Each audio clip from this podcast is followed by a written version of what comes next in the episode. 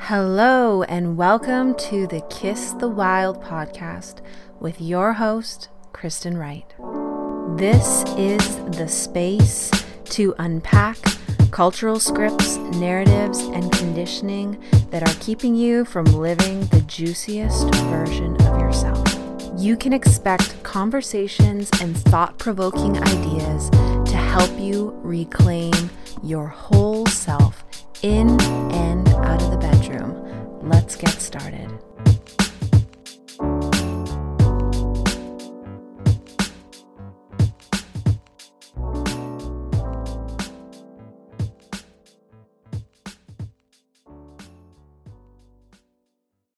All right, all right, all right. Hello and welcome to this week's episode of Kiss the Wild.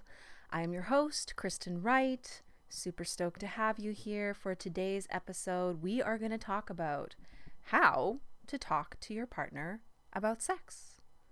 So, it's a juicy conversation. I'm super excited to share what I know in this episode. But first, I just want to say I had an email this week from someone who listens to the podcast and they just shared some of their takeaways, what really landed for them.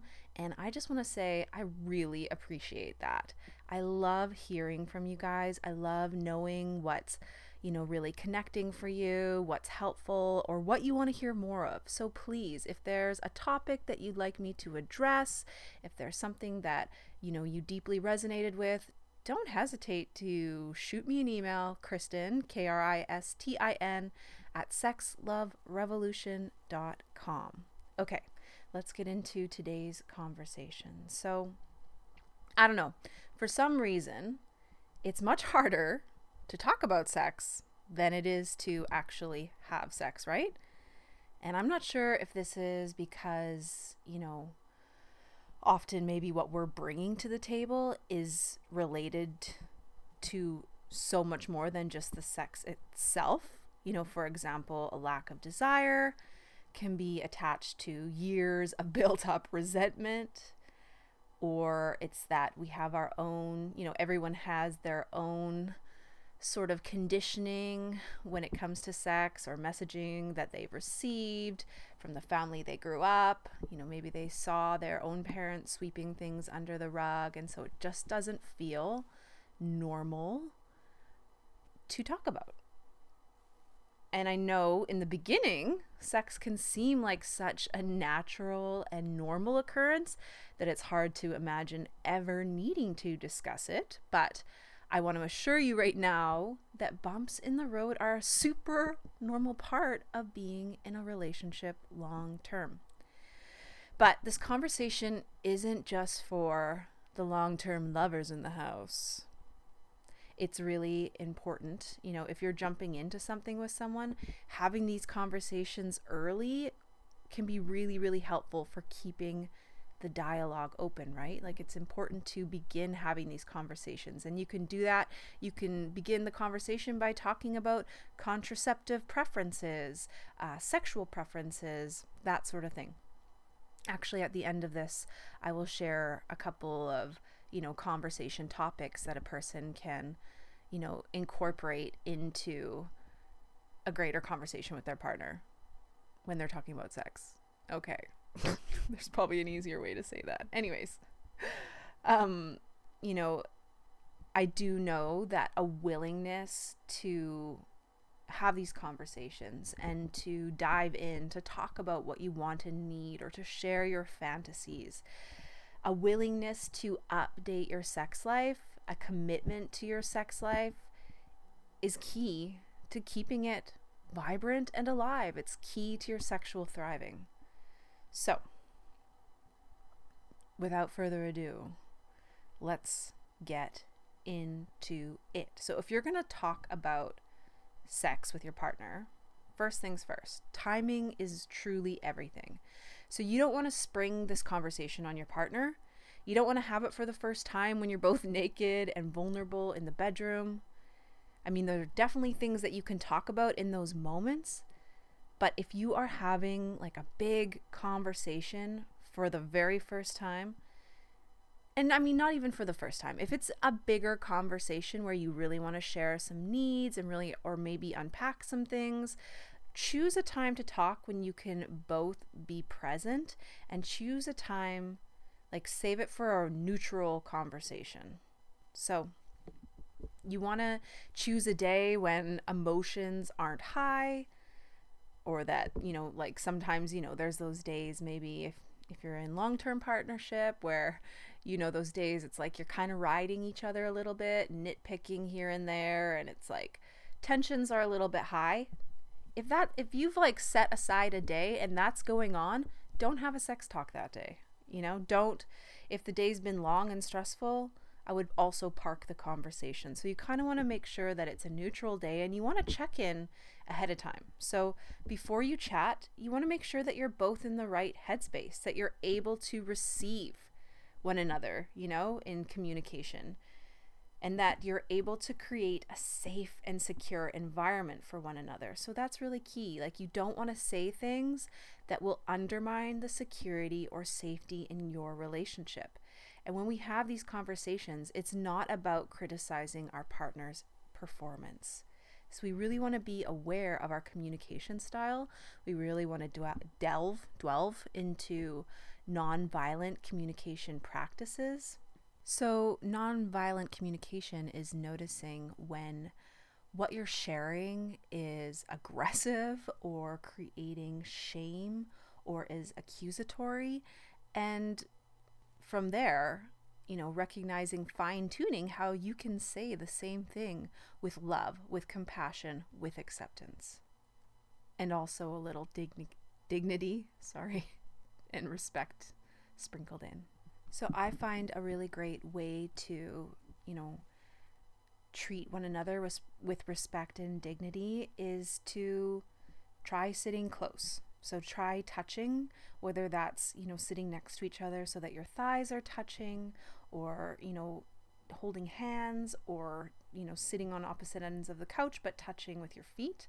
I find that touch can be really grounding and remind us that the person we're talking to is indeed a human being. So you want to choose like a quiet, private place where you won't be distracted or interrupted if possible, right? That's not always possible, but definitely a place where you can bring one another's full attention and presence to the conversation.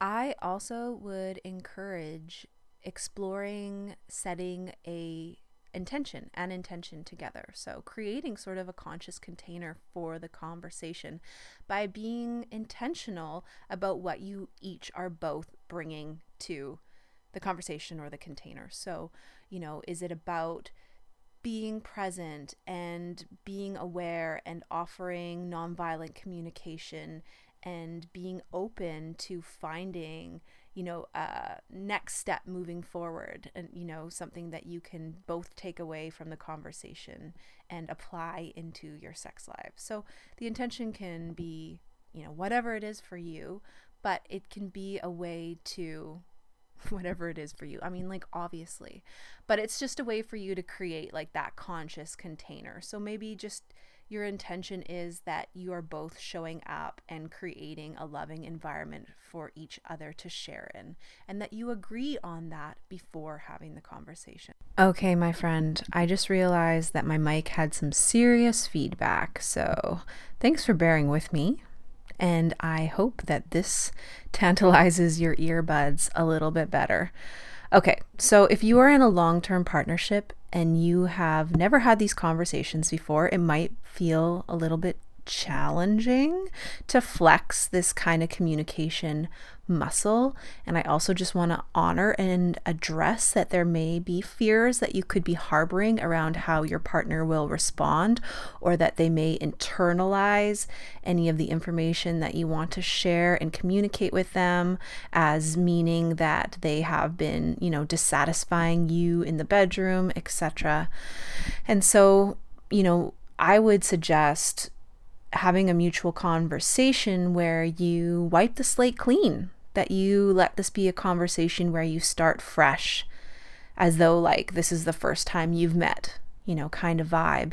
And to really not make meaning from it, like not make it mean anything about who you are as a lover or how um, what your performance is as a lover or any of those things. I mean, culture has made us feel like so much of what happens in the bedroom is on our shoulders as though we are the only person that can come and give an orgasm to our partner. And that is absolutely 100% not true. So take some of that pressure off. Let this be something where you are just getting to start over and getting to really show or share what is authentic for you. And some partners might need that reassurance, right? They may need to know that it isn't about them and that you enjoy having sex with them or that you know you're turned on by them or that you desire them that's definitely something you can check in and ask. You know, how does this conversation make you feel? Is there anything that you need to know from me? Or what is this bringing up within you? And it's so important to, you know, allow one another to get vulnerable here. To, if there is, you know, shame or embarrassment or, you know, bigger needs that, are surfacing, that we let that be felt and known. And, you know, this is a great time to also share that it can be helpful to share with your partner that, you know, our sex lives ebb and flow over space and time. So, because you are coming to your partner now with a conversation around sex or a need around sex, doesn't mean that that need has always been there. I mean, it could be that the need has always been there. but again, we don't have to make it mean anything, right? It can just be what it is a need that is finally being communicated. So, knowing that this sex conversation isn't about criticizing our partner's performance, you can go ahead and use I feel statements. So, you know, I feel like rather than you make me feel like or you do this, which when we speak that way, it immediately puts people on the defense and they're no longer listening to what you're saying. So when we share from a I feel place, it's really powerful because like you can't argue with how someone feels. That's their feelings. You're a real asshole if you say you don't feel that way. and so it allows, you know, the person who is speaking from the I perspective to also take responsibility for how they feel. And again, when we do that, it offers the space for really deep and true listening. So it's not always that folks are bad communicators, it's more so that they're bad listeners.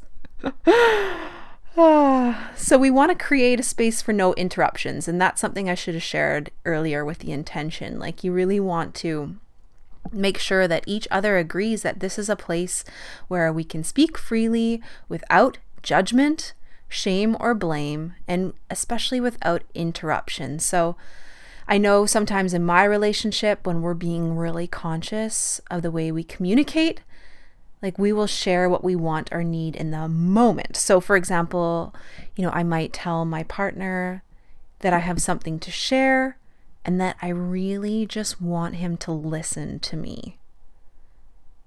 Because sometimes it's easy to get caught up in how, you know, we're going to respond or what we might say next. And in that way, we aren't truly listening to what our partner is sharing. Um, and other times I might ask my partner for a reflection or for his feedback, but I usually won't do that till after I'm done sharing so that I know I've given him the space to also truly listen to me. You know, our our you know, MO from the culture we grew up in is often to want to swoop in and to fix or save. So it can be you know, an important muscle to flex this listening muscle. Now, I always say that when you share this kind of information, it can be really helpful to share it as a shit sandwich. so, you you know what a sandwich is. We've got two slices of bread with the filling in the middle. And a shit sandwich to me is, you know, the filling in the middle is kind of like the shit. The maybe it's the critique or the thing that we want to change. And the loaves of bread on either side are like the ways that we can deliver that with kindness, compassion, dignity, and respect. So I'd love to give you an example of a shit sandwich.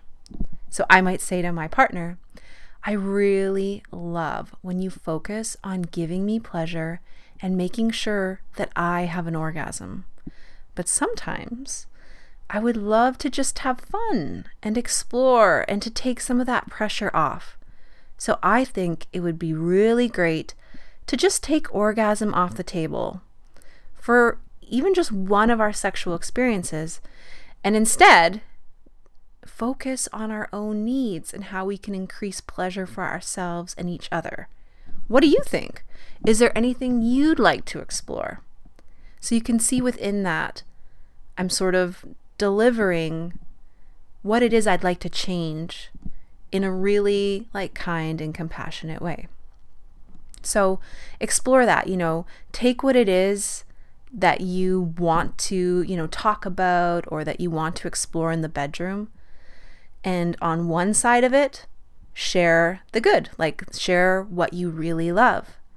And on the other t- other side of it, you know, what you would like to see moving forward. So in, in a positive direction.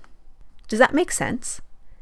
So instead of saying, don't do that, you know, try saying, I really like it when. Emphasize what you like and what you would like to explore moving forward. Now, another way I really like to solidify what I enjoy in the bedroom, like a communication tool that I use, is to really in the moment be super, super clear. So, if I like what my partner is doing, I will say, This feels really good. You know, this is perfect exactly as you're doing it. Don't stop doing this specific thing. So I know in the moment, my partner is getting a very positive, you know, reinforced feedback about what I like. And I might even at the end of our sexual encounter say, Wow, I really loved when you did that, blah, blah, blah, blah, blah, you know? And I've shared this in other podcasts the way that we can deliver that kind of information at the very end. Sort of like a conscious wrap up of the experience where you share, wow, I really loved, you know, whatever that thing was that you did. A part of the sex that we just had that wasn't my favorite or where I felt the energy fell a little bit flat was here but I'm super pumped to, you know, explore more of this next time. Okay, so also the whole point of communicating with your partner is to hear what they want to say, also. So the key when listening is to really try and detach from your emotional responses. And again, you can share that information in the beginning. You know, another th- another way that you can help maybe take some of the edge or the meaning making off of it is to say like i i want i'm bringing this up to connect with you because i really love you and i really value and care about our relationship and i'd really like us to work on it so that we can continue to enjoy one another's bodies and be in deep connection and intimacy one, with one another. I really value you that much. so, we really want to try and leave our own baggage at the door and to stay curious and open. Now, one of the ways you can do that is to try and put yourself in your partner's shoes or you know expand your perspective pardon me by appreciating that your reality is not the only one sometimes i have these moments i don't know if you've ever had this experience where I sit back and I'm like, Jesus, like we all have our own lenses from which we see the world through, you know? And it can be so hard to remember that everybody is looking at the world through their own lens and that we don't all have the same perspectives. I mean, that is so obvious, and yet it can be hard to sometimes consciously remember that when we are, you know, en- engaging in conversation with other people. So, again, this isn't a place to judge or interrupt. It's not a place to criticize. It's a safe and secure place to really be brave and to be vulnerable. So, make sure that you vocalize that ahead of time. And remember that we all come to this conversation around sex with our own baggage, our own hangups, our own conditioning, our own messaging. So let that be a reminder to really be open and curious. And ask your partner questions. Get clarification. Don't assume that you know what they mean. And so, a really powerful tool you can use is mirroring.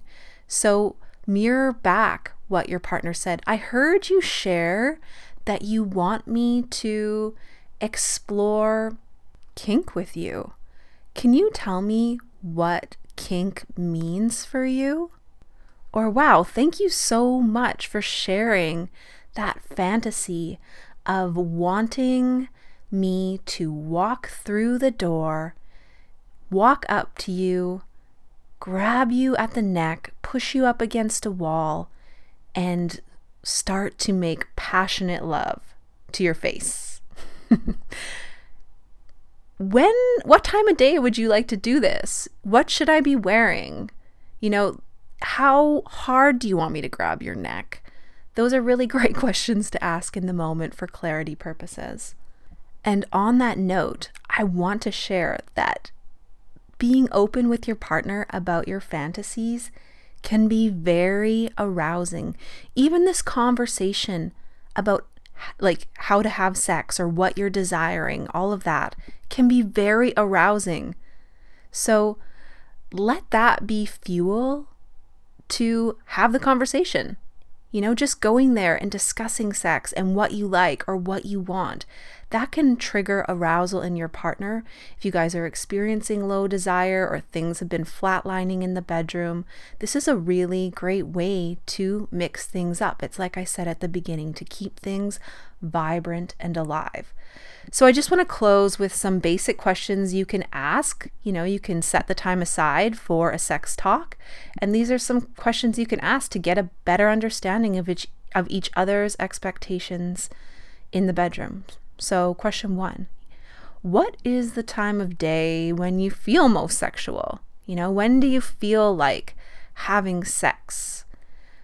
In your mind, does, does seduction belong to a specific gender? You know, do you feel like I should be doing all the seducing, or do you feel like you should be doing all the seducing? What are your views on seduction?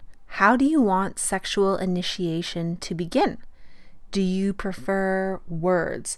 Do you f- prefer touch? Do you want it to be spontaneous? Does it feel better to be planned? Or is it a mix of both? What moods or rhythms? What do you prefer in the bedroom? You know, what movements turn you on during sex? And what does having sex mean to you? in general. In an ideal world, how often would you like to have sex? These are great places to begin having a conversation if you haven't already. Okay, my friends, that is all for today. I hope this conversation has been helpful. There's been a lot of use of the word conversation in this podcast episode. So I don't know, maybe listen to it with your lover. You can play a drinking game to it. I'm just kidding. But I mean, if you want to spice things up, no, seriously, I am kidding. Okay. I really got to go today. I wish you all the best.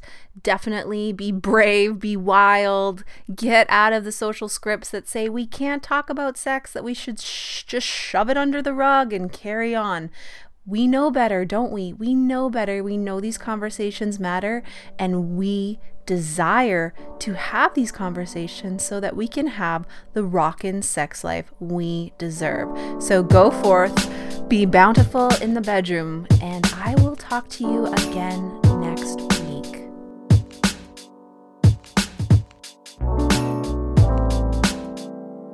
All right, my friend, if you would sometimes rather binge watch old episodes of Friends on Netflix, then get it on with your partner. I've got you check out my link below to sign up and receive a practical and informative guide with revolutionary ideas and support for increasing desire in the bedroom. Not only will you find seven helpful tips, but also practical home play exercises that you can start incorporating into the bedroom tonight. So check it out, the link below. This free guide is called Reignite Desire in the Bedroom.